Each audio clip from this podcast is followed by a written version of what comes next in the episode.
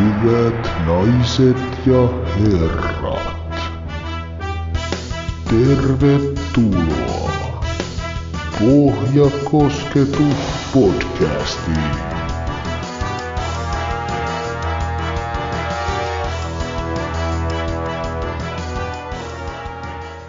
Tämä on Pohjakosketus-podcastin kahdeksas jakso. Toivottavasti teillä on hetki aikaa kuunnella puhetta futsalista. Mun nimi on Matti Vilgren. Ja mä oon Pentse J.P. Tervetuloa mukaan. Ja alkuun meidän palautekanavat vielä pikaisesti, eli meillä löytyy sähköpostiosoite jalkapohjakosketus.gmail.com. Twitteristä löytyy Pohjakosketuspodcast at Pohjakoskettava ja Instassa ja Twitterissä meidät löytää sitten helposti omilla nimillä. Uh, viime jaksossa puhuttiin, uh, itse asiassa mennäänpä takaisinpäin, ei hypätä siihen vielä, vaan tämän jakson aiheena on jalkapallon, oi Jeesus. Hyvä Matti. Pitäisikö lukea tuosta eikä vaan muistella mitä? No, otetaan saman tien se. Hyvä. To... Mistä sä lähet? Mä lähden tuosta jakson aiheen. Joo. Yes. Ja tämän jakson aiheena on opiskelijoiden futsalin EM-kisat ja kisoihin matkava Tampereen yliopiston tunnifutsalin joukkue. Ja tänään vieraana on Essi Salonen ja Julia Ra- Jokiranta joukkueesta ja tervetuloa mukaan. Kiitos, kiitos, kiitos. Ennen kuin teidän kanssa jutellaan enemmän, niin puhutaan muutama sana vielä viime jaksosta. Siinä käsiteltiin naisten futsaliikan liigalisenssejä ja siitä, kun Musa jäi ilman lisenssiä. Uh, aika yllättävää, tai en tiedä oliko yllättävää. Jakso on saanut tosi paljon kuunteluja, nousi viikossa meidän toisiksi kuunnelluimmaksi jaksoksi, ja mikä oli sinänsä niin kuin mielenkiintoista, niin tota, että aikaisemmin jos katsotaan meidän kaikkia jaksoja, niin meillä on ollut noin kaksi kolmasosaa kuuntelijoista naisia, niin tämän liikallisen jakson kuuntelijasta niin yli puolet oli miehiä. Eli tota, on kiinnostanut varmaan niin kuin laajemmallakin, laajempaakin porukkaa, että en tiedä mistä, mistä johtuu, että onko kuunneltu sitten esimerkiksi Porin suunnalla korvat punaisina vai mistä tämä asia johtuu, mutta aika jännä. Toinen jakso, missä on ollut suhteellisen paljon mieskuuntelijoita, oli tämä jakso numero kaksi, jossa haastateltiin Hutsalin kehityspäällikkö Kirsti Nummelaa mitä JP ajattelet tästä? Ei, mielenkiintoista. Tota, ehkä tietysti sitten semmoiset aiheet myös, jotka ehkä on isoiten koko futsal-yhteisöä Suomessa sit käsitellyt, niin sen takia ehkä myös siitä mieskuuntelijoita paljon. Miten tota, tota, tota, Julia ja Essi, mitkä fiilikset jäi tuosta Musan liigalisenssi hässäkästä?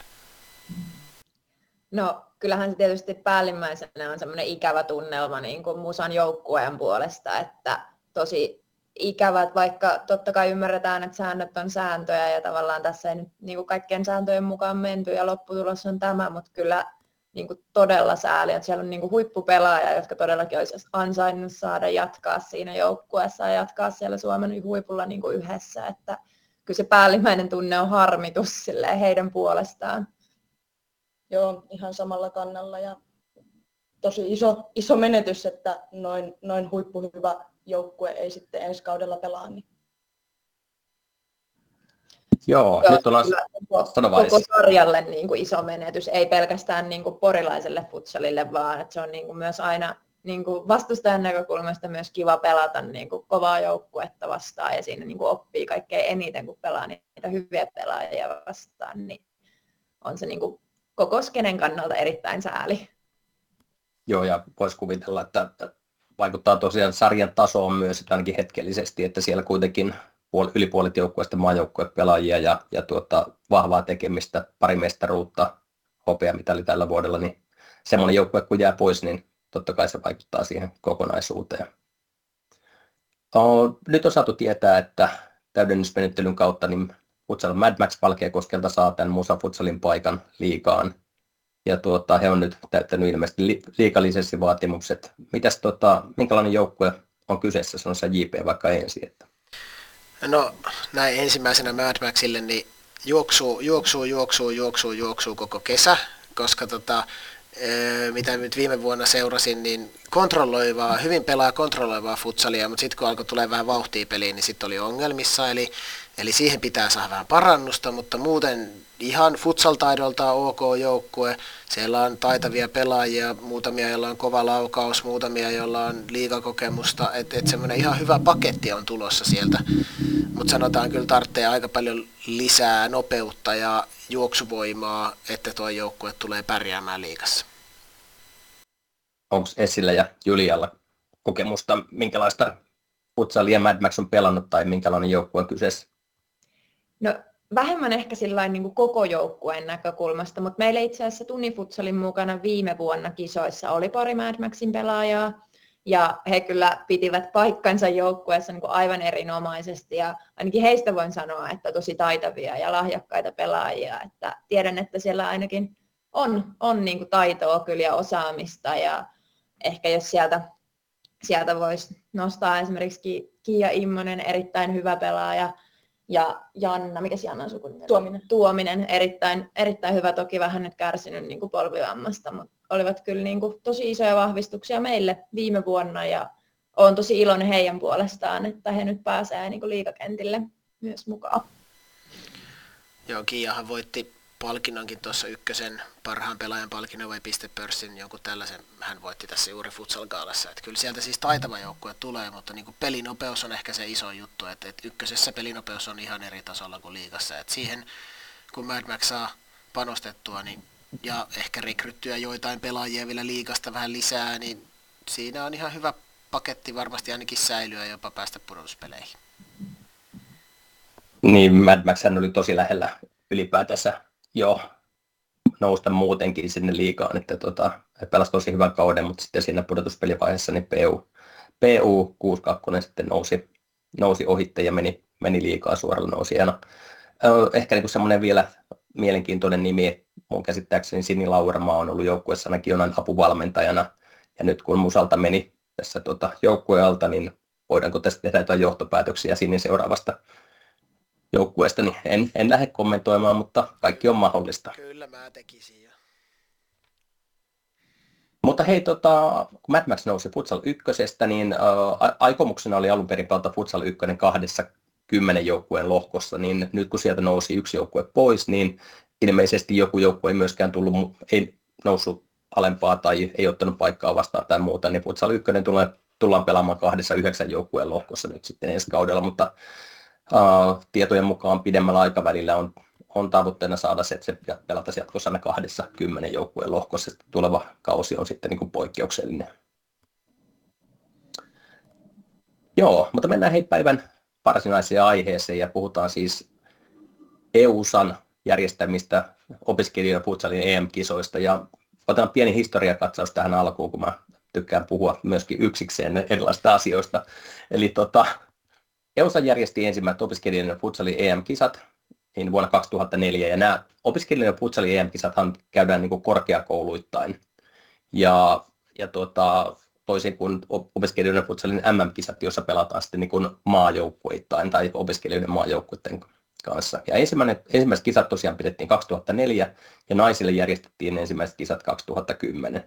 Ja vuonna 2010 niin heti, heti oli ensimmäisellä kerralla myös Suomesta joukkue mukana. Silloin oli, pidettiin kisat Kroatiassa ja Oulun yliopisto tuli yhdeksänneksi yhdeksän joukkueen turnauksessa. Ja sitten tuota, heti seuraavana vuonna niin pelattiinkin Tampereella. Silloin oli isot, isot kisat ja tuota, joukkueita oli 12, joka taitaa olla tällä hetkellä vielä niin kuin naisten joukkueen osallistumisennätys. Ja silloin oli kaksi joukkuetta tosiaan mukana. Oulun, Oulun yliopisto oli kuudes Tampereen teknillinen yliopisto oli kymmenes. Uh, se JP siihen jotain? Se sanoi, että taisi olla noin 2011 kisat tosiaan isoimmat kisat, mitä on järjestetty muistaakseni tätä EUSA Futsalin osalta. Silloin oli tosiaan pelkät futsal-kisat Tampereella ja Pirkkahallissa pelattiin ainakin kahdella vai oliko kolmella kentällä ja paljon, paljon, paljon, paljon pelejä, isot, isot, isot kisat. Joo, ja ne oli käsittääkseni tosi hyvin onnistunut ylipäätänsä järjestelyltään muutenkin. Sitten vielä vuonna 2013 niin Suomesta oli joukkue mukana, silloin pelattiin Espanjassa, joukkueet oli kymmenen ja Tampereen tekninen yliopisto oli mukana. Näköjään en ole löytänyt, löytänyt tuohon siihen tota, sijoitusta. Mutta... Sulta puuttuu muuten 2012 kisat myös, siellä oli Tampereen teknillinen ympäri, yliopisto mukana, mutta silloin ne oli tota, nämä EUSA Gamesit Cordobassa. Okei, etkä siinä on ollut kokonaan ne EUSA Gamesit, niin Kyllä. voi olla, että on. Ensimmäiset EUSA Gamesit laatuaan pidettiin silloin, eli siellä oli niin kuin monien lajien kisat samassa paikassa. Ja sitten jatkettiin, niitä piti olla joka toinen vuosi vai mitenhän se meni, että joka toinen vuosi oli lajikisat ja joka toinen vuosi EUSA Gamesit. Se voi olla, että mun taustatyöt on mennyt täysin hukkaan, koska mä oon bongannut ainoastaan nämä kisat, joissa on pelattu erikseen futsalista, ja se, mä, mä oon bongannut vuodet 2015, 17 ja 19 muun muassa, jotka tässä on, on pelattu, jolloin ei ole Suomesta joukkuetta ollut mukana, mutta en tiedä, onko sitten EUSA Gamesia pelattu siinä, siinä tota, välillä. On, mun mielestä joka, joka vuosi on ollut aina. Okei. Okay. Sehän meni sitten näppärästi vihkoon koko juttu. Sä, sä nyt käsittelet vaan futsalosia tai niin kuin... Se on just näin. Mutta hei, uh, näissä on ollut, näissä jossa on pelkästään pelattu futsalia, niin on ollut on naisten joukkueita 10, 7, 11 tämmöistä, tämmöistä. Ja viime vuonna sitten oli vihdoinkin Suomesta joukkueen mukana, kun Tunni Futsal osallistui turnaukseen. Ja joukkueita oli 10. Uh, Tuni pelasi alkulohkossa ensin Ukrainan, Norjan, Kroatian ja Espanjan Espanjasta tulevia joukkueita vastaan ja niistä tuli tappioita ja sitten sijoitusottelussa voitto Tsekin joukkueesta ja sijoitus yhdeksäs. Voidaan kohta puhua tarkemmin vielä tuosta tosta turnauksesta ja sitten tuota, tänä vuonna kisat pelataan Splitissä tuossa heinäkuun loppupuolella ja, ja tuota, Tunni Futsal on jälleen mukana. Meillä ei ole tietoa vielä, että kuinka monta joukkuetta on mukana, mutta, tuota, mutta tuota, se, se nähdään sitten myöhemmin. Hei, tota, kertokaa ensin Essi ja Julia, että, että tota, mistä teillä on lähtenyt idea tämä, että te haluatte lähteä mukaan näihin opiskelijoiden EM-kisoihin? No sehän lähti liikkeelle, kun noin vanhemmat, vanhemmat tota, tieteenharjoittelijat TTYltä puhuu vähän meitä ympäri, että sinne kannattaisi lähteä. Ja käytiinkin sitten siellä Osmeissa silloin pelaamassa, pelaamassa useampi vuosi sitten, mutta silloin ei saatu vielä joukkuetta kasaan, mutta sitten se tuossa on vähän hautunut meidän kesken, ketä siellä oli silloin Osmeissa pelaamassa ja viime, no melkein kaksi vuotta sitten saatiin päähämme, että kyllä me nyt, kyllä me nyt niin kuin koitetaan päästä kisoihin ja sitä kautta se sitten lähti liikkeelle. Joo, sen verran voisi sanoa, että tosiaan silloin, olisiko ollut 2018, kun Joo. siellä Osmeissa, Osmeissa oli itse, en pelannut silloin tässä, tässä Tampereen yliopiston joukkueessa, missä Julia pelasi, mutta vaan pelasin miesten sarjassa siellä, mutta tosiaan silloin alettiin niin kuin ensimmäisen kertaa kerää jo joukkuetta ja kyllä meillä ihan niin kuin WhatsApp-ryhmä oli silloin jo pystyssä ja oltiin niin kuin ennakkomaksua maksamassa, mutta siinä kohtaa meni vähän pupupöksyä, että ei uskallettukaan ruveta ruveta hommaa sitten ihan tosissaan, tosissaan tota, laittaa liikkeelle ja asia sitten tosiaan jäi muutamaksi vuodeksi, mutta onneksi Julia ja kumppanit sitten tarttu asiaa vähän myöhemmin. Joo, ja niille kuulijoille, jotka ei ole niin tässä opiskelijaliikuntaskenessä, niin OSME tarkoittaa opiskelijoiden SM-kisoja ja niitä järjestää opiskelijoiden liikuntaliitto. Niin tota, ja käsittääkseni niitä ei ole nyt muutaman vuoteen tosiaan järjestetty. Niin Joo, ei ole nyt, nyt vähän aikaa. Että tosiaan koronahan nämäkin kisat vähän niin katkas sillä että ei voitukaan järjestää ja sitten koronan jälkeen ei ole, ei ole ehkä semmoista niin innokasta järjestäjää sit löytynyt. Opiskelija, opiskelija futsalhan oli varmaan niin isoimmissa ää, tuossa 2010-luvun sie, tienoilla ja sitten naisten liiga alkoi, niin se oli, ensi, tai se oli varmaan se viimeinen isku sit sille, kun opiskelija futsal alkoi vähän tippumaan ja miesten liiga alkoi uh, sanotaanko näitä ammattimaistumaan. Ja silloin myös tämä niin opiskelijafutsalin asema alkoi vähän tippua siitä, että sitä ennen tosi moni liigapelaaja molemmissa sarjoissa pelasi myös opiskelijafutsallikisoissa ja pyrki näihin EM-kisoihin, joka oli reitti kansainvälisiin peleihin, mutta nyt tota, sit kun naisten futsal on perustettu ja sitten on tullut näitä miesten maajoukkuetoiminta aktivoitunut ja poiki on tullut pelejä, kansainvälisiä pelejä ja maaotteluita, niin sitä kautta niin kuin se nyt opiskelijafutsal on Suomessa sitten alkanut vähän lähteä laskuun. Joo, te olitte viime vuonna tosiaan Puolassa pelaamassa, niin kertokaa vähän kokonaisuutta, minkälainen tapahtuma tämä opiskelijoiden EM-turnaus on? No tosiaan viime vuonnahan oli nämä EUSA Gamesit, eli oli tosiaan monilajiturnaus, että siellä oli, en osaa edes nimetä, että montako lajia siellä oli. Niitä oli Reilu parikymmentä. Niin, reilu parikymmentä lajia, että, että sehän oli niin kuin, ää, miten se voisi sanoa, vähän niin kuin opiskelija-olympialaiset hengeltään, että tosi iso tapahtuma, tosi näyttäviä avajaistapahtumia, tosi niin kuin näyttävä tapahtuma kaikin puolin. Et itse olin viime vuonna vielä toivoin vähän polvivammasta ja muuta, niin olin vähän niin kuin valmentajana mukana, mutta Julia voi varmasti vähän kertoa, että millaista se tunnelma siellä kentän puolella oli. Olihan se ihan huikeeta siellä kentän puolellakin, että, että tosi, tosi kovia vastustajia ja ihan, ihan niin kuin eri maiden maajoukkuepelaajia myöten, että, että pääsi, kyllä, pääsi kyllä testaamaan omaa tasoa niitä vastaan. Että oli kyllä hieno kokemus kaiken kaikkiaan. Minkälainen tuo formaatti että siinä pelataan aika tiiviissä tahdissa kuitenkin niin kuin monta peliä, niin tuollakin oli, oli kymmenen joukkuetta, niin niitä ei kuitenkaan useampia pelattu per, per päivä vai pelattiinko niitä, tai millä tavalla se meni? Niin? Eli yksi vapaa päivä on siellä yleensä turnauksessa, mutta pelataan kuitenkin vain yksi ottelu päivässä. Että ehkä voisi sanoa, että semmoinen hyvin perinteinen arvokisaformaatti jopa. Että... Joo, Joo. Niin siellä se sano. kuutisen peliä, peliä tulee, tulee niin per joukkue. Joo, ja siis hyvin, hyvin lähellä siis sanotaan niin kuin meidän arvokisa karsintarytmiä esimerkiksi on, että, tai itse asiassa vähän jopa rankempaa, koska niitä otteluita pelataan tosiaan tosi monta putkeen, ja sitten yksi välipäivä vaan siellä. Että aika rankka formaatti, ja tosiaan, mä en tiedä onko joukkueen koko rajoitettu mitenkään, aiemmin taisi olla olisiko 14 vai mikähän se maksimi oli, ja sitten ei saanut yhtään pelaajaa edes muistaakseni vaihtaa, mutta hyvin, hyvin niin kuin mennään kansainvälisen sääntöjen mukaan, melkein niin maajoukkuetoimintaa viita, viitattavaa ja ainakin perinteisesti esimerkiksi Portugalilla ja Ukrainalla ja muilla on siellä siis aivan melkein maajoukkueeseen verrattavat staffit ja kokoonpanot, että et siellä niin kun, he kokevat, että tämä on iso, iso pala heidän niin pelaajapolkuaan, että käydään näissäkin kansainvälisissä turnauksissa.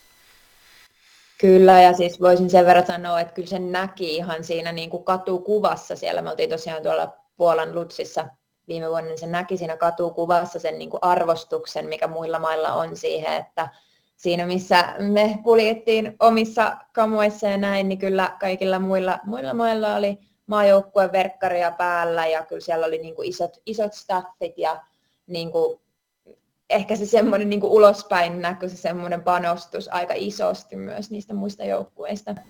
Siellähän ulkomailla ne on urheiluyliopistoja, jotka tulee tänne kilpailemaan nimenomaan, ja meillä on sitten ehkä opiskelijoita, jotka haluaa tulla kilpailemaan sitten. Että vähän erilaisia aja, lähtökohdistakin lähdetään näihin kisoihin. Kyllä. Et nyt toki tänä vuonna mekin päästään lähteä enemmän samankaltaisista lähtökohdista, koska meilläkin nyt tänä vuonna kaikki pelaajat on liikapelaajia ja ollaan tosi niin kuin kilpailullisella nipulla liikkeellä niin tänä vuonna. Miten toi on, tota, jos ajatellaan, että toista maista tulee pelaajia, jotka on enemmän niin kuin on maajoukkuepelaajia ja muuta, niin onko tätä osallistumisoikeutta rajattu jollain tavalla? Onko se ainoastaan riittää, että on opiskelija, onko sinne jotain ikärajoja tai muuta? Joo, siis siinä, siinä opiskelija täytyy olla ja sitten lisäksi pitää olla 17-30-vuotias, että siihen pitäisi mahtua. Et ihan ketä vaan ei päästä. Ei, ei, ei oteta niitä kokeneimpia kettuja sitten mukaan. Kyllä, silloin aikoinaan meiltäkin Suomesta muutamia lähti avoimen yliopiston papereilla vähän osallistuvaan kisoihin, että tota, se oli niin iso kansainvälinen tapahtuma, että, että niin kuin moni halusi lähteä pelaamaan tonne ja sitten silloin haettiin jostain avoimen yliopiston jotain leimaa johonkin paperiin, että ollaan, ollaan opiskelija yhdellä kurssilla vaan kisoihin. Joo, täytyy sanoa, että meilläkin ehkä vähän silleen sääli, että tosiaan avoimen kautta Suomessa ollaan vähän sille, että me ollaan aika tarkkoja säännöistä täällä, että ei mielellään oteta avoimen, avoimen kautta, mutta että meilläkin aika pienellä, niin kuin määrällisesti pienellä joukkueella ollaan lähdössä, niin sitten siinä vaiheessa joku ilmoittautumiset ja muut oli mennyt ja nimilistat oli pitänyt toimittaa, niin sitten vielä siinä kohtaa, kun alettiin pikkuhiljaa tulla vähän tutummaksi, niin saatiin yhteydenottoja, että kyllä sitä kiinnostusta niin kuin löytyi, mutta sitten valitettavasti vähän liian myöhään siihen herättiin, että tällainen mahdollisuus on olemassa. Mikä teillä oli suurin oppi viime vuoden turnauksesta sekä niin kuin koko turnauksesta että myös pelillisesti? Mistä olette ottanut onkeen tätä vuotta ajatellen? Jaa, mikä se on suurin oppi? Öö, no tosiaan niin kuin itse olin, olin niin kuin kentän, kentän laidalla valmentajana mukana, niin ehkä se, mitä niin kuin huomasi, että me suomalaiset pelaajat ollaan aika niin kuin vahvoja ja me ollaan aika fyysisiä niin kuin moneen maahan verrattuna. Ja se, mitä ehkä ollaan niin kuin huomattu maajoukkuessakin, että se semmoinen niin prässipelaaminen on niin kuin suomalaisen, suomalaisen niin kuin futsalin vahvuuksia ja se on aika syvällä tuolla meidän jossain selkä, selkärangassa. Et se nähtiin niin kuin sielläkin, että saatiin sillä kovalla prässillä ihan niitä maajoukkuepelaajiakin niin kuin ongelmiin siellä, että tuolla niin kuin enemmän Keski-, Keski- ja Etelä-Euroopassa päin ei ole ehkä totuttu niin semmoiseen organisoituun puolustamiseen, mikä sitten taas on täällä Suomessa vähän tyypillisempää. Et se oli ehkä semmoinen niin kuin iso oppi, että jos me pystytään niin kuin luomaan vain riittävästi tilanteita, niin se meidän puolustus kyllä kestää. Joo, että semmoisella niin yhteis, yhteispelillä on ne me, meidän, meidän saumat, että, että siellä sitten espanjalaisilta hyvin semmoista yksilöpelaamista ja ei niin kuin joukkueelle pelaamista, vaan itselle, niin kyllä niin kuin yhdessä pelaamalla on se meidän tie. Tässä on hauska, hauska nähdä kulttuurillinen ero, että periaatteessa samoja havaintoja noin kymmenen vuotta sitten tehtiin, mutta meidän organisoitu pelaaminen oli silloin puolustus, oman alueen puolustuspelaamista, eli ihan vaan alas pussi pystyy ja sitten vastahyökkäyksillä erikoisesti yritettiin iskeä. Mutta se on sama havainto myös silloin, että me oltiin fyysisesti fyysisesti pärjättiin silloin. Mutta nyt niin tämä on hieno nähdä tämä Suomi Futsalin niin kehityskulku, että nyt, se, nyt me halutaan nimenomaan mennä sinne toiseen päähän ja ottaa siellä se tila pois ja ehkä sitä kautta myös hyökätä. Et tota, sanotaan näin, että oli aika pitkiä pelejä valmentajan näkökulmasta katsella, kun vastustaja pyörittää ja sitten toivoo jossain vaiheessa, että saadaan joku maalipaikka. Että et, et, kyllä on eteenpäin menty, sanotaan näin. No aivan varmasti. Mut pakko, sanoa, pakko sanoa, että myös tärkeä osa tätä pelaajapolkua, koska esimerkiksi niistä kymmenen vuoden takaisista pelaajista Maria Mäntylä, liigan ihan parhaimpia pohjapelaajia, Sini Lauermaa, yksi varmaan loistavimpia laitapelaajia molemmat maajoukkueessa. Että et tämä on aika tärkeäkin osa ollut osan meidän maajoukkuepelaajien pelaajapolkua. Joo, ei välttämättä ollut kaikki ihan sun ansio. Ei en mä sitä tarkoita, mutta niin kuin tässä, tässä on ehkä tulevia maajoukkuepelaajia. Kyllä, kyllä. Tulos. Tiedä, tiedä. Se oli vaan, se oli huumori. Hei, tota, Ei mennään tähän vuoteen. Tähän vuoteen. Ja minkälainen joukkue teillä nyt on kasassa? Ketä teillä on joukkueessa ja mistä, mistä seuroista? Ja, ja tota, kertokaa vähän tarkemmin siitä. No, mä voin ainakin omasta puolesta sanoa, että mun mielestä meillä on ihan niin kuin todella loistava joukkue kasassa. Meidän Tunnin futsal edustaa niin viittä eri liigaseuraa, tai oikeastaan no, siinä mielessä neljää, että PJK nyt viime kauden jälkeen tippui, mutta sieltäkin saattaa kuitenkin pelaaja näkyä liikakentillä ensi kaudellakin, niin tosiaan meillä PJKsta, Ilveksestä, Ylöjärven Ilveksestä, Hifkistä ja Kadysta pelaajia. Et tosi niin kuin monipuolinen kattaus, mikä on silleen rikkaus, koska me ollaan opittu myös kaikki niin kuin aika erilaisista niin kuin valmennuksista ja opittu pelaamaan erilaisten pelaajien kanssa, niin kyllä mä niin kuin koen, että meillä on tosi kilpailukykyinen joukkue tänä vuonna. Niin ja vaatimus tosiaan on olla opiskella Tampereella korkeakoulussa, ihan vaan nyt kun mentiin jo aika kansalliseenkin joukkueeseen. Julia jatkavaa. Kyllä, mutta tosiaan todetaan, että tässä on tämmöinen pieni, pieni tuota porsareikä, että saa olla, jos on alle vuosi sitten valmistunut, niin saa, saa niin kuin pelata vielä. Kyllä, joo, mutta ehdottomasti on Essin kanssa samaa mieltä, että kyllä, kyllä meillä on hyvä joukkue tänä vuonna kasassa ja niin kuin, tosi hyvällä, hyvällä yhteishengellä ollaan tässä menossa ja ollaan myös saatu tosi hyvin tässä treenejä alle, niin on päässyt myös sitä yhteispeliä treenaamaan. Niin. Kyllä. Ja jotenkin jos jotain pitäisi niin kuin nostaa, niin se meidän yhteishenki on jotenkin kantanut tuon niin liikakauden läpikin niin kuin tosi vahvasti, että vaikka me ollaan pelattu niin kuin eri joukkueissa, niin mä kyllä niin kuin koen, että me ollaan oltu niin kuin toistemme vahvimpia niin kuin tsemppareita tuolla kentän laidalla, että esimerkiksi Hifkin, Hifkin valmentaja Bruno meille vähän naureskeli yhden tota, finaalipelin jälkeen, että se jaksatte tulla aina kannustaa, että kun oltiin Helsingissä vähän tsemppaamassa meidän hipki, hipkivahvistusta, että meillä on aika niin semmoinen pirtsakka meininki kyllä tuolla Tunifutsalissa, että vaikka ollaan eri seuroissa, niin tosi semmoinen yhteisöllinen meininki. Kuulostaa tosi hyvältä. Toki niin kuin varmaan kaikkia kiinnostaa, että minkä nimisiä pelaajia teillä on. Seurat tuli jo mainittua, mutta ketä teillä sitten varsinaisesti joukkueessa on? No, meillähän tosiaan sieltä Hifkistä, niin Anette Koriin. Varmaan moni muistaa, koska tuossa finaaleissa paukutteli aika paljon noita, noita maaleja, niin tota varmaan aika hyvin mielessä. Sitten Kadysta meillä on Rauhalan Emmi, tosi, tosi huippupelaaja, pivot-pelaaja ja on meille kyllä tosi tärkeä vahvistus. Aneten, Aneten niin kuin lisäksi semmoinen niin kuin maalintekijä niin kuin ovat tosi iso, iso tärkeä osa joukkuetta. Sitten meillä on Ylöjärven Ilveksestä Ilotun Elisa, myöskin, niin kuin, että toki hän on nyt ollut vähän vaihdossa ja on sille pikkasen ollut niin kuin sivussa kentiltä, mutta on kyllä tosi, tosi taitava ja hyvä pelaaja, että kiva oli saada hänetkin mukaan. Sitten meillä on Ilveksestä Julian lisäksi tota, Räsäsen Manta, kenttäpelaaja ja sitten kaksi maalivahtia, Tahvanaisen Heidi ja Hiitolan Lotta. Ja sitten, sitten pohjapelaaja Räkköläisen Veera vielä. Ja sitten meitä oli PJKsta Meikäläinen ja sitten Nuutilan Linnea. Äkkiseltä laskette kymmenen pelaajaa. Se, Hyvin tota, laskettu. Joo. Se on minimi. Oh. Vai eikö se, eikö se ole minimi? Se on vaan minimi. Varmaan kokemusta viime vuodelta, että miten tuommoisella rosterilla, niin mikä se 5-6 peliä niin putkeen, niin tota, voi olla, että tuntuu vähän paikoissa. Niin, varsinkin jos ylhäältä prässää.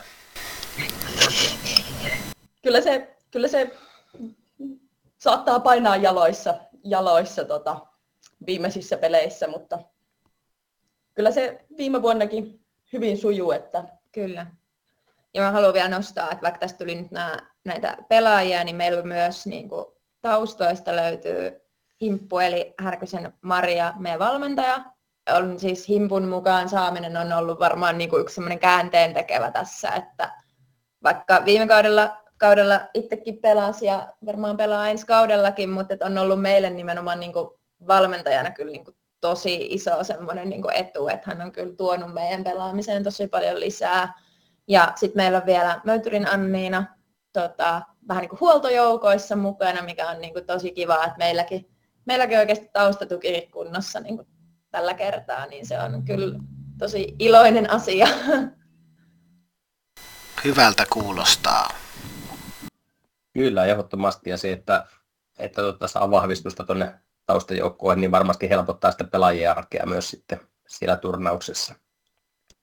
No tota, miten te olette päässeet valmistautumaan? Kuinka paljon te olette päässeet harjoittelemaan yhdessä ja minkälaista muuten teidän valmistautuminen on ollut kohti kisoja?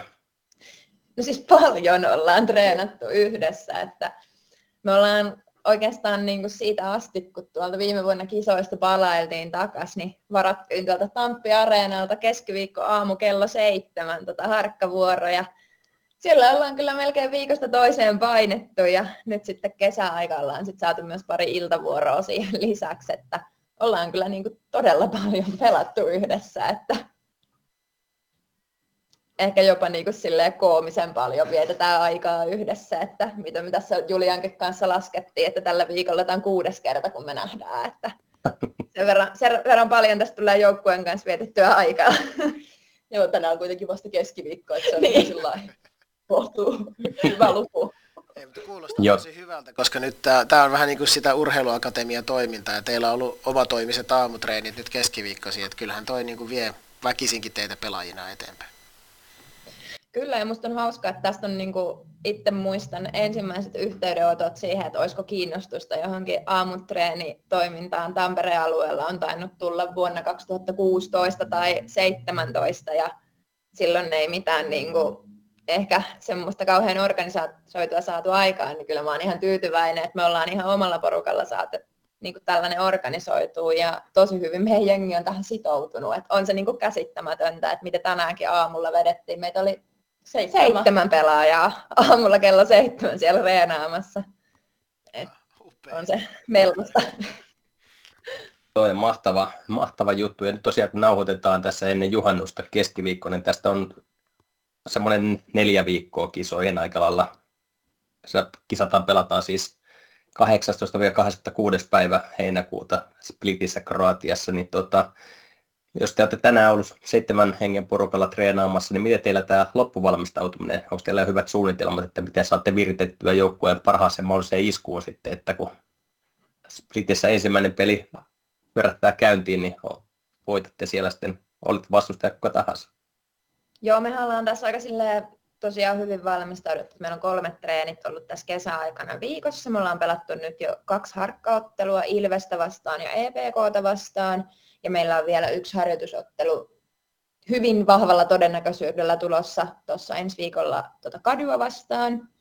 Et siinä on toki hiottu, hiottu sit vielä kuvioita kuntoon. Ja me myös vietettiin tuossa semmoinen leiri viikon loppuporukalla, että oltiin, mitäs me oltaisiin treenattu joku seitsemän, kahdeksan tuntia yhdessä viikonlopun aikana. Että, Joo, ja siihen päälle sitten se EPK-peli joo, vielä sunnuntai-illalle. Niin. että kyllä tässä on niinku yritetty kaikkemme tehdä, että valmiita oltaisiin. Tulee Toi oikein kuuluu, ihanat ajat mieleen, kuulostaa just siltä, mitä ne kesät oli tuossa kymmenen vuotta sitten. Mulla on tosi hyviä, mahtavaa ja musta tuntuu, että tosi hyviä muistoja siis noista, noista kyllä. Ne oli hienoja kesiä. Joo, kuulostaa kyllä tosi hyvältä ja tuntuu siltä, että te kyllä tosissaan valmistaudutte niihin. Ja tota, no, te olette treenannut nyt aika paljon yhdessä, niin minkälaista jouk- tota, futsalia joukkue pelaa, paitsi tietysti, että prässää koko ajan ylhäältä. No siis ei nyt mennä vielä siihen, että prassataanko koko ajan ylhäältä. Meillä on tosiaan se kymmenen pelaajaa ja kaksi maalivahteja. Et katsotaan nyt prassataanko koko ajan ylhäältä, mutta et, ää, ehkä sillain niin kuin, mitä sanoisin, niin meillä on aika semmoinen niin kuin varma joukkue. Meillä ei siinä semmoisia niin heikkoja lenkkejä ole, mikä sit mahdollistaa meille sen, että me pystytään niin kuin avaamaan sitä peliä aika silleen niin kuin fiksusti. Meidän ei tarvii niin kuin räiskiä ylöspäin.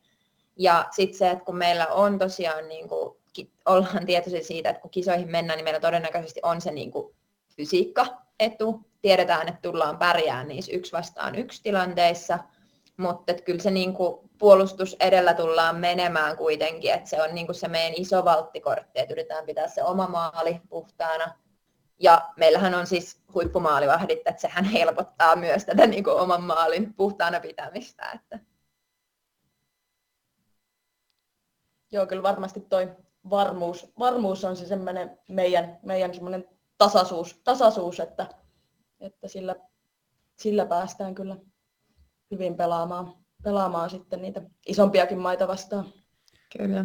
Joo, ja varmasti niin kuin just, just jos verrataan moniin maihin, niin, niin heillä saattaa olla jotain opiskelijasarjoja, jotka on kuukaudessa ohi, ja te olette kuitenkin valmistautunut, ainakin sanotaan oikeastaan kaikki teistä varmasti pelannut koko kauden, ja val- aloittanut valmistautunut joskus elokuussa viimeistään, ja sitten jatkanut siitä tänne näin, niin että et kyllähän teillä niin on, on siinä mielessä etuläht, niin iso lähtökohta etu siihen, että teillä on niitä kovia pelejä alla, ja teillä on pitkä kausi hyvin harjoiteltu kausi alla, että et, niin kyllä, kyllä ihan hyvin olette analysoidut, missä te olette muita edellä varmasti. Et, et tietysti siellä saattaa olla nämä aivan huippuyliopistot, joilla on jotain vastaavaa, jopa ehkä vähän kovempaa alla, mutta sitten niin vähintään puolta porukkaa edellä te olette noissa asioissa.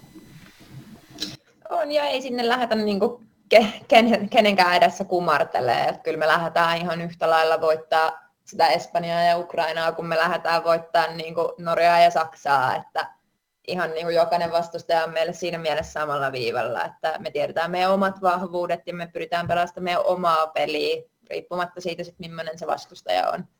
Joo, ja upea paikka niin päästä testaamaan niitä omia rajoja, omia taitoja siellä, koska nyt siellä on vastassa ainakin osassa joukkueessa aivan, aivan niin kuin, ainakin maan osan huippua pelaajia. Tuossa oli puhetta, että, että jos siellä tulee vastaan Espanjaa tai Ukrainaa tai muuta, niin onko teillä tiedossa niitä vastustajajoukkueita jo, että niitä ei ainakaan kaikki ole vielä julkistettu, niin joko teillä on tiedossa, että minkälaisia vastustajia tulossa? No tiedetään, että siis aivan helkkarin kovia vastustajia on tulossa, että varmaan niin kuin Suomen naisten maajoukkuetta seuranneille esimerkiksi tämmöinen pelaaja, ukrainalaispelaaja kuin Anna Sulha on niin kuin erittäin tuttu nimi. oli aika niin kuin isossa, isossa roolissa myöskin niin kuin EM-kisoissa, niin hän ainakin on ilmoittanut olevansa kisoihin tulossa. Että me ei itse asiassa tiedetä, että edustaako hän sitten Espanjaa vai Ukrainaa, koska se on siitä kiinni, että missä yliopistossa on kirjoilla. Ja, et ihan niin kuin joukkuekokoonpanoja ei osata sanoa, mutta tiedetään, että siellä ihan maailman huippuja tulee olemaan kyllä meitä vastassa.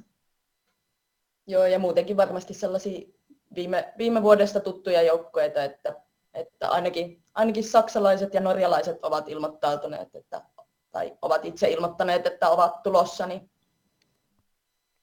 Tuossa itse asiassa aika hauska ero, että, että tosi moni näistä maista, joilla välttämättä ei ole toiminta kauheasti edes käynnissä tai ollenkaan, niin osallistuu kyllä näihin opiskelijoiden kisoihin sitten. Että, että siellä niin kuin halua olisi monessa maassa aloittaa futsalia ja tehdä, pelatakin kansainvälisiä pelejä, mutta jostain syystä liitto ei ole sitten nähnyt maajoukkueelle paikkaa. Eikä ole pelkästään kyse siitä, että ei ole nähnyt maajoukkueelle paikkaa, että juteltiin tosiaan viime vuonna aika paljon esimerkiksi Norjan joukkueen kanssa, niin siellähän myöskin niin kuin valtakunnallinen sarjatoiminta on niin kuin hyvin al- alkutekijöissä. Joo, siis tänä että... vuonna pelattiin ensimmäistä kertaa siellä valtakunnallinen sarja. Kyllä, että tota, siinä mielessä hekin niin kuin oli tietyllä tapaa niin kuin maajoukkue, koska se oli niin kuin kaikki, mitä maalla on. Kroatian naisten maajoukkuehan lähti samanlaisista lähtökulmista liikkeelle pari vuotta sitten, ja nyt he on jo, nythän jo, mitä taisi pelata tasapelin Italia vastaan, vai mitenhän se meni just tässä futsal viikillä. Tosi hyviä, tuli tosi hyviä tuloksia kuitenkin, heillä oli jo verrattuna vuoden takaisin. Joo, ja nyt me ollaan keskitty tässäkin nyt siihen, että naisten futsalia ja muuta, mutta käsittääkseni tuonne Kroatia on se myös Jyväskylän miesten joukkueessa ihan väärässä on. Että on väärässä ja sitten lisäksi on lähdössä itse asiassa toinenkin miesten joukkue, eli FC Parru tuolta Lappeenrannasta, Lut, Lutin joukkue. Joo. Ja ainakin mitä kuuntelin, tota, ei tunnetta, ei peliä podcastia, niin siellä ainakin tota, Jyväskylän yliopiston joukkueessa niin Olli Pöyliöitä ja varmasti monia muitakin liikunnan riemun ja tiedä, onko kadunkin rivestä tuttuja pelaajia. Niitä on myös varmasti mielenkiintoista seurata, että ei nyt unohtaa ihan täysin miehiäkään tässä tilanteessa. Ei unohdeta, että jos viime vuoteen voidaan niin kuin mitään, mitään niin kuin verrata, niin todennäköisesti aika semmoinen yhteisöllinen tapahtuma tulossa kuitenkin myös niin kuin Suomen, me lähdetään kuitenkin myös niin kuin Suomen joukkueena kaikki yhdessä niin kuin sekä miesten että naisten edustajat, että totta kai ollaan siellä kannustamassa sekä parrua että riemua ihan täysillä. Joo, jos halutaan lisää vähän nimiä pudotella, niin muun muassa Kytölän veljekset kävivät silloin kymmenen vuotta sitten kadyn, ja kadyn nykyrunko tai mikä tämä mestaruuden niin kuin periaatteessa pohja kävi silloin tosi monta, monet EM-kisat läpi, eli tota, kyllä sieltä niin kuin, se on selkeä reitti, sanotaan näin, kohti näitä kansainvälisiä pelejä. Mitä te näette, että mikä tämmöisen osallistumista tämmöisiin turnauksiin niin on ehkä niin suurin hyöty niin kuin suomalaiselle futsalille ylipäätänsä? No tavallaan tämäkin on miettiä, että mistä sitä aloittaa, koska iso hyötyhän semmoisella niin kuin ihan niin kuin harrastajatasolla on, että tämmöisellä niin kuin korkeakoululiikunnan niin kuin promoamisella me voidaan saada, niin kuin, me voidaan saada niin kuin ihmisiä tämän lajin pariin, mutta me voidaan myöskin niin kuin liikuttaa tätä meidän niin kuin korkeakouluyhteisöä sillä, että meillähän esimerkiksi Tampereella pyörii myös tämmöinen niin yliopistosarja, missä ainejärjestöt pelaa vastakkain, mutta se on sitten osalle ehkä ollut vähän niin vaikeaa lähteä mukaan, mutta sitten kun me saadaan niin tämmöiselle ehkä vähän niin kilpailullisemmallekin niin kuin, ää, yliopistourheilulle niin kuin kasvut, niin, kasvot, niin kyllähän se helpottaa niin ehkä semmoisiakin, jotka vaikka muuttaa uudelle paikkakunnalle, ei uskalla välttämättä niin kuin lähteä mihinkään seurajoukkueen matkaan, niin madalletaan sitä kynnystä niin kuin hypätä lajin pariin. Et se on varmasti, niin kuin, sieltä jos lähdetään sieltä niin kuin ruohonjuuritasolta, niin ihan se ensimmäinen juttu. Mutta sitten tietenkin tämä on, niin kuin sanottu, niin meille pelaajille tosi iso mahdollisuus tuoda niin kuin suomalaista futsal-osaamista niin kuin ilmi, että ö, on ollut niin kuin hyvin tyypillistä, että esimerkiksi näissä niin kuin futsalin kisoissa on ollut ihan niin kuin kykytarkkailijoita niin kuin paikalla ja siellä on huhu kuullut, että joillekin on ihan niin kuin sopimuksiakin tarjottu niin kuin ulkomaille jopa niin kuin näiden kisojen pohjalta. että kyllä tämä on niin kuin mahdollisuus tavallaan tuoda, tuoda niin kuin suomalaisen, suomalaispelaajia niin kuin esiin ja ehkä myöskin näyttää sitä, että vaikka mekään, meistäkään ei nyt kukaan niin kuin maajoukkue rungossa ole ollut, niin että meillä on siellä liikassa aika kovia pelaajia muitakin. Joo, kyllä hyvää pohdintaa Essiltä nyt niin kuin laajemmassakin näkökulmassa, että sieltä ruohonjuurista tasolta aina tuonne tähän sitten lähemmäksi meidän perspektiiviä, että kyllä ehdottomasti toi on, että, että se on niin kuin meille pelaajille henkilökohtaisesti niin kuin iso tapahtuma ja pääsee just vertaamaan sitä tasoa, tasoa niihin sitten kansainvälisiin huippuihin ja onhan toi niin kuin unohtamaton kokemus ja kyllä se sitten myös vie meitä, meitä niin kuin pelaajina eteenpäin myös nämä kaikki lisätreenit ja kaikki nämä ylimääräiset pelit, niin tekee kyllä tosi hyvää. Ja myöskin semmoinen niin verkostoitumismahdollisuus sekä, niin kuin, että meilläkin on niin kuin useasta eri joukkueesta, niin meille täällä niin kuin Suomessa me ollaan verkostoiduttu sekä niin kuin miesten että naisten, naisten niin kuin joukkueen pelaajien kanssa, mutta myös sitten niin kuin ulkomaalaisten pelaajien kanssa, niin tosi loistava niin kuin verkostoitumistilaisuus myös. Mun mielestä oli Essiltä erittäin hyvää pohdintaa siitä tavallaan niin kuin eri tasoista tuossa opiskelijaliikunnassa ja, ja varsinkin niin opiskelijafutsalissa. Ja tosi surullista on ehkä se, että tavallaan se opiskelijoiden SM-kisataso puuttuu siitä välistä tällä hetkellä. Eli korkeakoulutasolla voi löytyä, mutta sitten tavallaan niin kuin ei löydy sitä valtakunnallista tasoa, että seuraava hyppäys on sitten suoraan sinne EM-kisoihin se on ehkä semmoinen, mitä toivotaan, että tulee jossain vaiheessa takaisin ja se, se voi taas niin kuin lisätä sitä intoa pelata myös sitten siellä korkeakoulussa ja lisätä myös sitä futsalin tietoisuutta ja, ja tota, ylipäätänsä sen suosit, suosituimmuutta. Nyt tästä tänne menee tota, sanotaan niin kuin valmentaja, valmentajan, valmentajakouluttajan ja miten se on seurahenkilön tota, näkökulma on myös se, että et, et, niin kuin sieltä saadaan myös aika paljon erilaista kokemusta. Siellä ehkä on koulutuksia, päästään ehkä vähän siihen, miten tämmöinen kansainväliset ottelutapahtumat toimii, miten turnausjärjestelyissä, mitä kaikkea semmoiseen matkajärjestelyihin pitää ottaa huomioon, herra joukkuejohtaja siellä, niin, niin tota, tästä mun mielestä tosi arvokasta kokemusta te saatte siitä, miten kansainvälinen, kansainväliset tapahtumat myös toimii. Onko siellä ollut turnauksessa nyt jotain valmentajakoulutuksia tai Miten, miten te koette, että te olette, kun te olette nyt ollut tässä organisointivastuussa, kun äsken tuossa juteltiin, niin kertokaa vähän myös siitä, miten se, niin kuin, mitä kaikkea te olette joutunut ja päässeet tekemään tässä, tässä, tässä prosessissa. Nyt mä luovutan kyllä puheenvuoron tälle meidän niin kuin, prosessivastaavalle tässä. No, kyllähän tässä paljon on tehty, että sehän lähtee ihan silloin joulukuussa, joulukuussa liikkeelle, kun noi OLL avaa noi haut, haut EM-kisoihin ja sitten niin kuin Suomen edustuspaikoista paikoista, niin lähtee siitä, että, että sinne täytetään sitä hakemusta, hakemusta sisältäen myös niin kuin tietoa siitä, että ketä joukkueessa pelaa ja näin, näin. Ja sitten sieltä saadaan, saadaan sitten vahvistuspaikkaan tai ei niin vahvistus, että saako sen ykkösedustuspaikan paikan, paikan Suomelta ja sitten on mahdollista myös niin kuin useampia edustus, niin kuin paikkoja saada, mutta ne ei ole sitten niin varmoja, varmoja että pääseekö sitten kisoihin asti, asti sitten EUSAn järjestelmien kautta, mutta sitten sieltä pistetään, pistetään papereita menemään EUSAn päähän ja odotellaan sitten, mihin asti se menee. Se menee jonnekin helmikuulle asti, kun se virallinen tieto sitten tulee, että on, on niin kuin hyväksytty, hyväksytty joukkueen mukaan. Ja aika, aikamoista byrokratiaa toi EUSAN kanssa toimiminen on, että siellä on ties mitä lippulappua ja leimaa haetaan ja allekirjoitusta ja pelaajien allekirjoitusta ja aivan kaikkea mahdollista, että, että vähän vanhanaikainen järjestelmä se on, että papereita skannaillaan ja muuta lähetellään passien kuvia, että kyllä tätä tekemistä tässä on, mutta nyt, nyt alkaa olla sillä järjestelyt valmiina. Ja...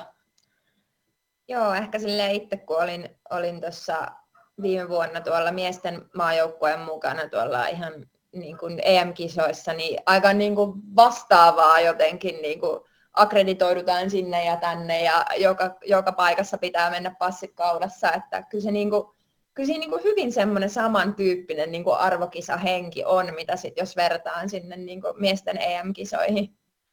Matti, technical meetingejäkin on paljon. Joo, ne on mun lemparit. Ja, Totta. myös, ja myös pönötysdinnereitä löytyy kanssa.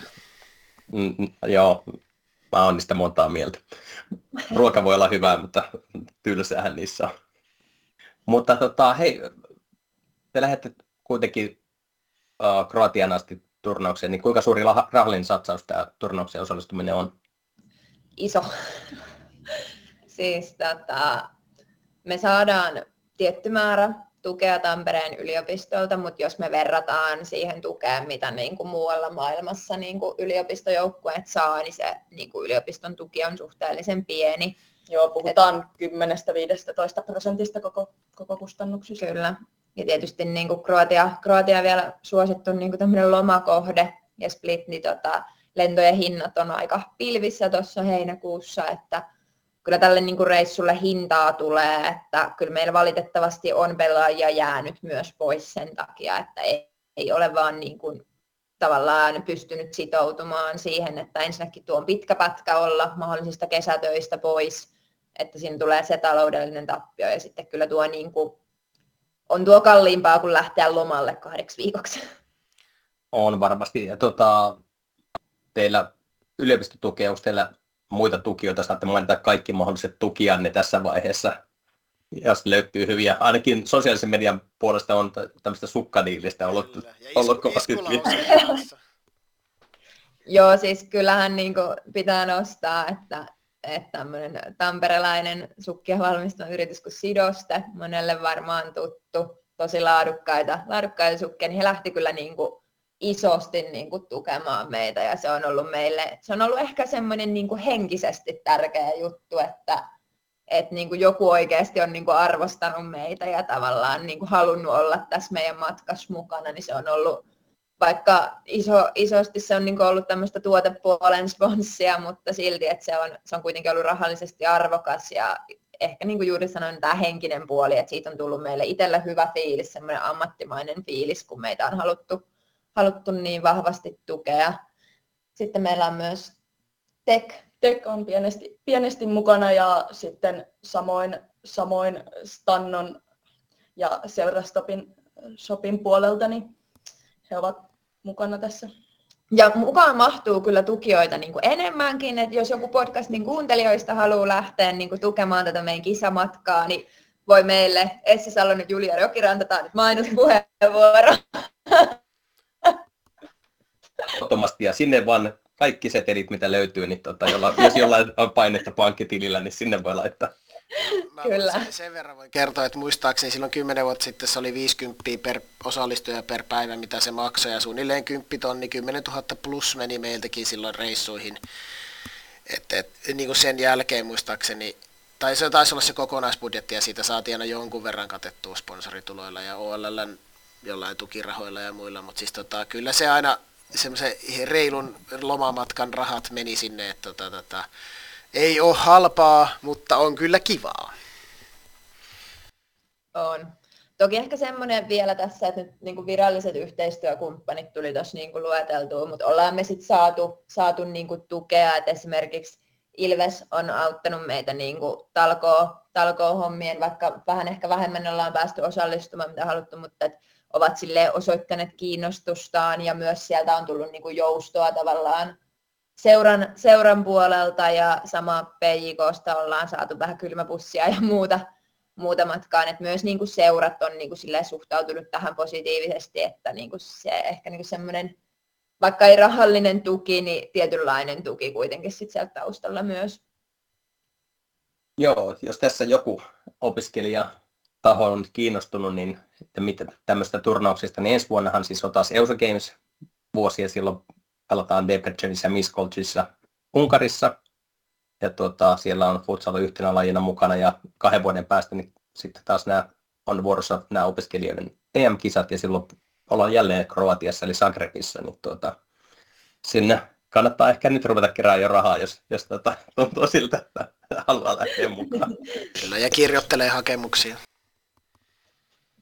Sen verran tota, täällä opiskelija opiskelijafutsalillahan on tosi tärkeä, tärkeä rooli niin kuin ylipäätänsä niin kuin Suomen futsalin kehityksessä, että, että tota, opiskelijoiden mies, miesten futsalin MM-kisoja on pelattu niin kuin ensimmäistä vissiin 1983 ja sitten siinä oli jonkinlainen tauko ja, ja tota, Suomi oli Opiskelijan liikuntaliitto päätti 1994, että Suomi lähtee mukaan miesten turnaukseen. Pelattiin Kyproksella silloin ja tuota, sinänsä jännä, että heti sen ensimmäisen turnauksen jälkeen, kun Suomi oli mukana, niin muistaakseni seuraava, seuraava turnaus järjestettiin Jyväskylässä, eli tavallaan niin kuin vuonna 1996.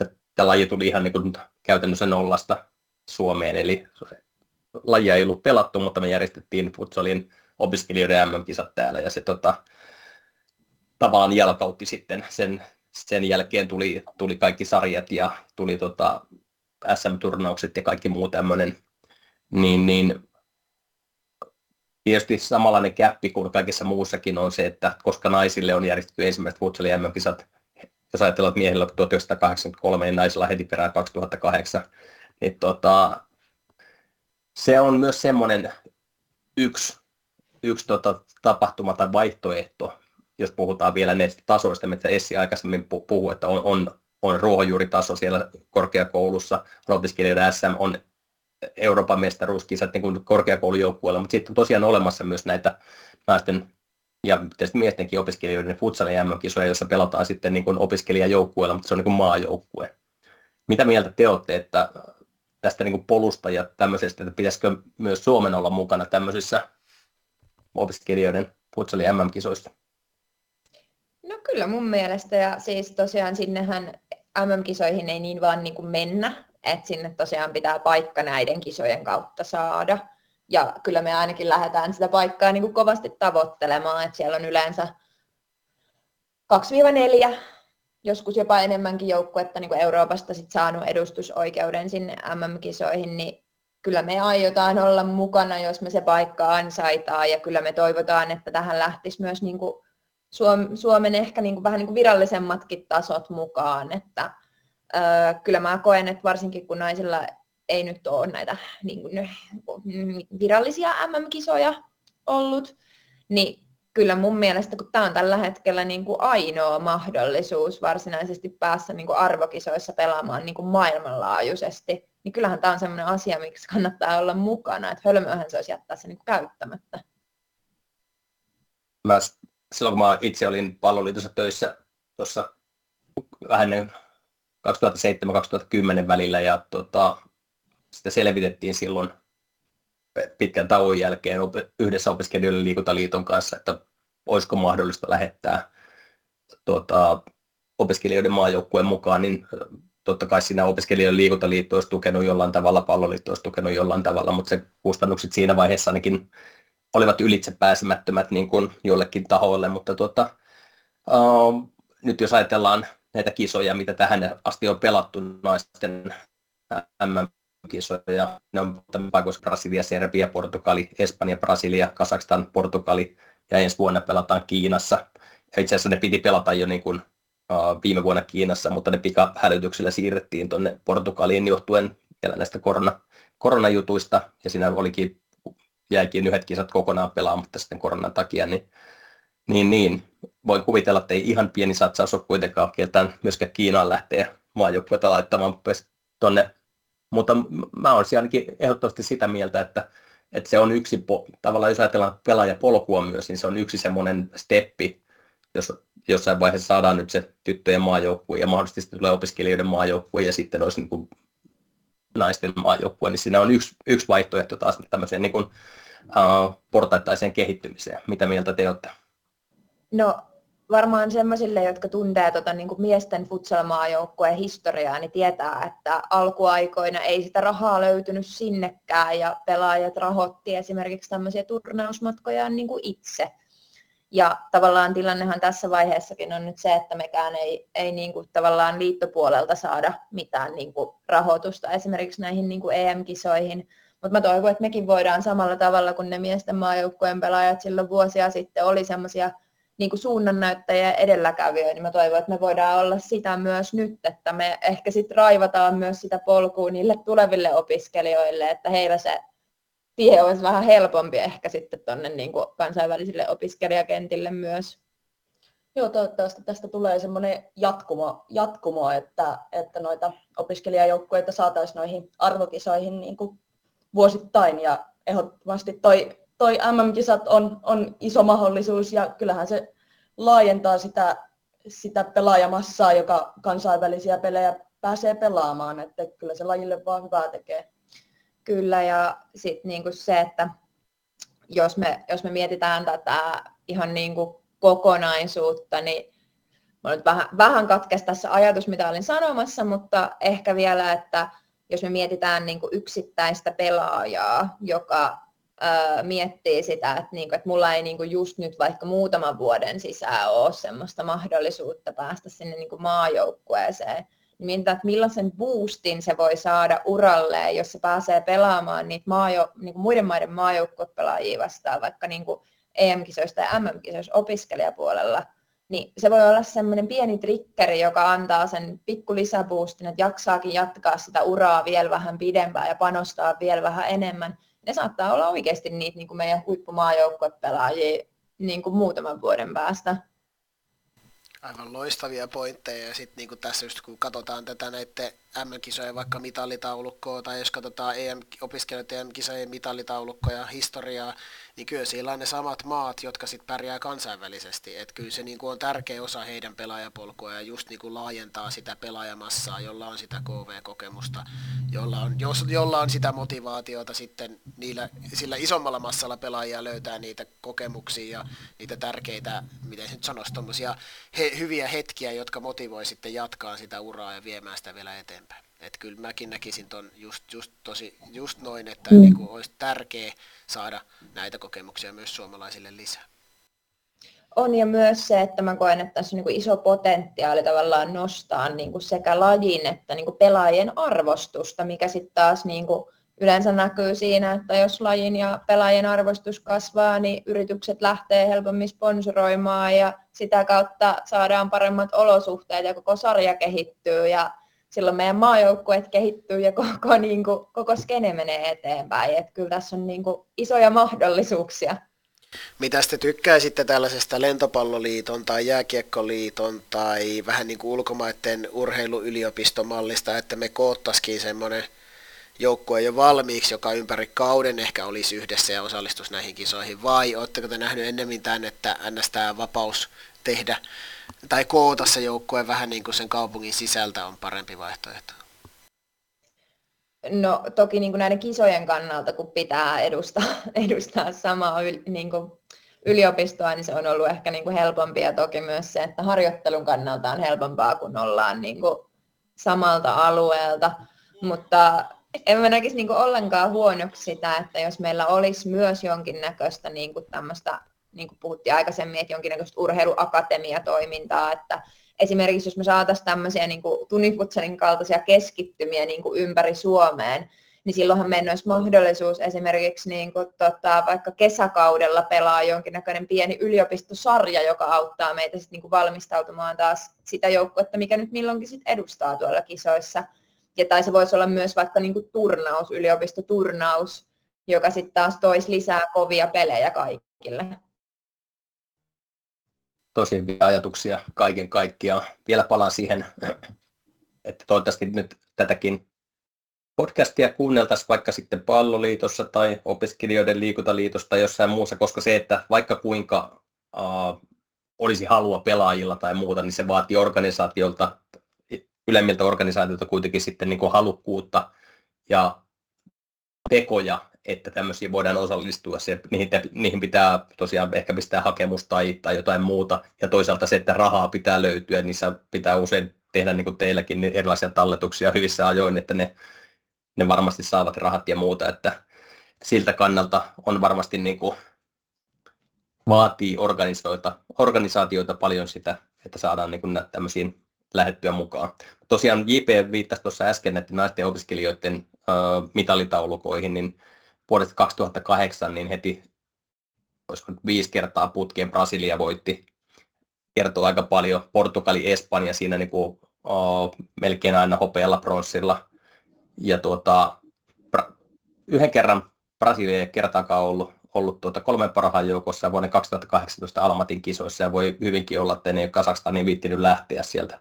Matka on aika pitkä, mutta sitten taas viime vuonna Prakassa, kun pelattiin Portugalissa, niin Portugali voitti Brasilia kakkonen ja Puola kolmas. Puolalla oli aika paljon maajoukkuepelaajia mukana myös siinä. Mutta hei, me aletaan ole tässä lopussa. Onko vielä jotain, Julia Essi, jos haluatte vielä sanoa jotain uh, koskien tätä turnausta, koskien opiskelijafutsalia tai muuta? Pystyykö teidän pelejä seurailemaan jostain? No me toivotaan niin, että näistä on usein näistä peleistä ollut jonkinlaiset tota, striimit saatavilla ja meidät kannattaa ottaa Instagramissa seurantaan. Nimeltä Tunnifutsal tosiaan löytyy, niin me sitten siellä pyritään kyllä niin kuin tiedottamaan mahdollisimman pian siitä, että mikäli pelejä, pelejä pystyy jota kautta, jotakin kautta seuraamaan ja tosiaan, jos tätä nyt vaikka siellä palloliitossa kuunnellaan, niin tota, ei haittaisi yhtään, jos näitä vaikka jakaisi näitä meidän juttuja. Että aika kiinnostavaa settiä olisi tarjolla. Todella hyvä ehdottomasti kaikkien kannattaa seurata. Seurataan Tuni Futsal. Me toivotetaan teille ääretmäisen paljon tsemppiä. Tehän tuutte sieltä varmasti niin kuin paitsi että kokemuksia rikkaampana, mutta rouppakaupalla voittoja takataskusta myös niin tota, sitten heinäkuun lopulla takaisin Suomeen ja siellä on valtavasti ihmisiä vastassa lentokentällä ja mitä näitä nyt yleensä on. mutta, Sitä tota, odotellessa. Kyllä. Hei, tosi paljon tsemppiä sinne ja kiitoksia kun olitte mukana oli tosi kiva jutella teidän kanssa nyt tällä kertaa tästä naisten opiskelijoiden futsal EM-kisoista. Kyllä, kiitoksia paljon ja tsemppiä kisoihin ja mä ainakin kovasti seuraan teidän menestyskulkua sitten siellä. Että tota, tosi, tosi hienoa, että lähdette sinne mukaan ja pelatkaa omilla vahvuuksilla ja näyttäkää mitä, mistä Suomi on tehty. Kiitos ja kiitos teille tosi paljon, että otitte meidät vieraaksi. Tämä oli meillekin iso juttu, että päästiin vähän kertoa tästä meidän hommasta niin kuin myös vähän ehkä isommalle kuulijakunnalle. No niin. Joo, tämä oli oikein, oikein hauska tilaisuus. Kiitos. Hyvä. Hei, tota, meillä uh, aletaan vetää podcastia nyt tältä keväältä ja kesältä niin pakettiin. Me pidetään tässä pientä kesätaukoa varmasti ja tota, jos joku haluaa kuitenkin meille pistää mailia, sitäkin on välillä tullut ja muutakin palautetta, niin osoitteeseen jalkapohjakosketus.gmail.com ja Twitteristä pohjakosketuspodcast pohjakoskettava. Ja tosiaan seuraava jakso todennäköisesti niin otetaan varmaan sitten kesälomien jälkeen ja, ja tota, nyt nautitaan kesästä ja seuraillaan tunnin futsalin pelejä sitten tuolla, tuolla tuota Kroatiassa ja tota, toivottavasti teillä kaikilla on futsalasiat kunnossa ja, ja tota, mä kiitän tältä erää. Onko JP sulla vielä jotain? Hyvää kesää kaikille! Kiitoksia ja moikka!